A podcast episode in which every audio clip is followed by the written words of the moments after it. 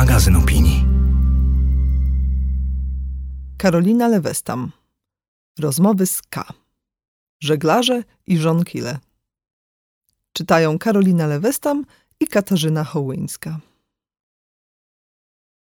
Droga K. Moim problemem jest niedecyzyjność.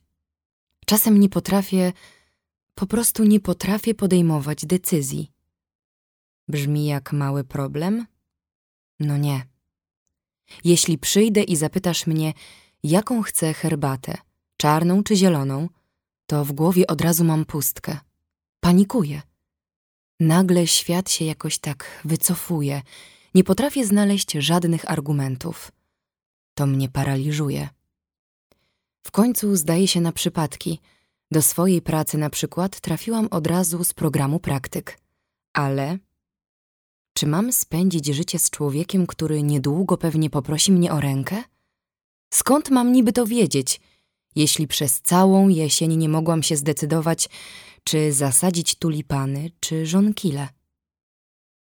Zagubiona. Droga zagubiona.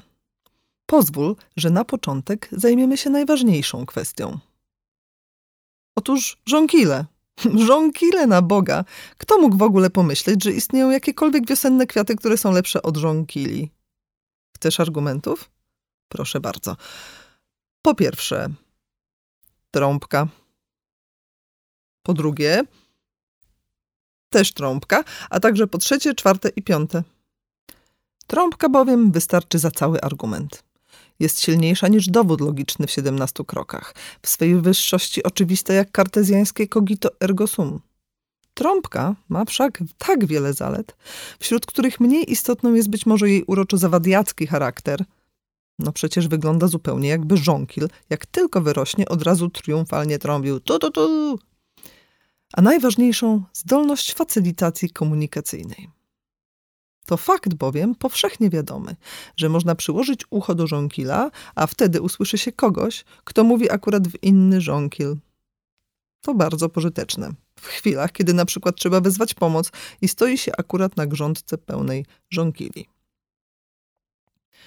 No, skoro już to ustaliłyśmy, to możemy przejść do następnej kwestii, a mianowicie takiej, że ludzie pozornie, pozornie dzielą się na żeglarzy i wioślarzy.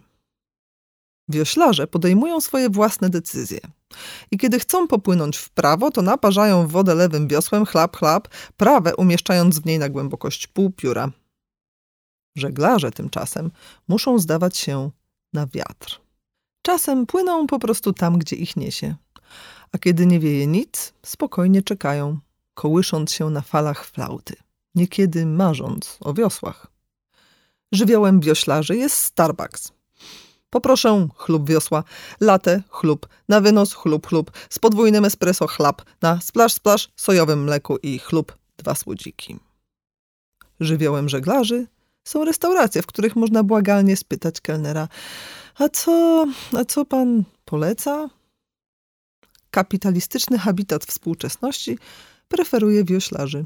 Potrafią poruszać się po zaułkach algorytmów ofertowych ze zwinnością łososi w tarle a rozdroża życiowe pokonują bez zbędnego namysłu, niczym pędzone krowy. Żeglarze zaś są solą w oku liberalnej ekonomii. Bo zanim taki kupi cebulkę żonkila, to będzie tygodniami hamletyzował i czekał na lepszy wiatr.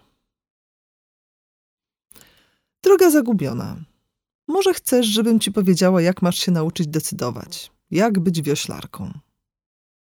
A może raczej chcesz się dowiedzieć, że życie nie musi wcale być Starbucksem. No owszem, nie musi, nie trzeba zawsze wiedzieć, jaką się chce kawę czy herbatę. Nie tylko w decyzjach szybko tnących materię rzeczywistości jest wartość i sens. Niezależnie od tego, na co czekasz, powiem ci tylko tyle. Każdy żeglarz jest po trosze wioślarzem. I podejmuje decyzję, tyle że robi to inaczej. Czekając na myśl, na znak, na skinienie od wszechświata, czekając, aż się stanie. Trwasz w związku, który zmierza do konkluzji. Nie uciekasz. Decyzja podejmuje się sama. Decyzja zaistnieje, będzie ziści się. A czemu nie słychać plusku wioseł? Bo tylko wtedy można za złe rzeczy winić nie siebie, ale wiatr.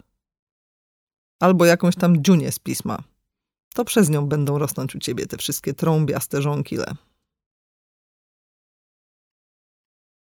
Felieton ukazał się w 64. numerze miesięcznika Pismo, magazyn opinii. Czytały Katarzyna Hołyńska i Karolina Lewestam.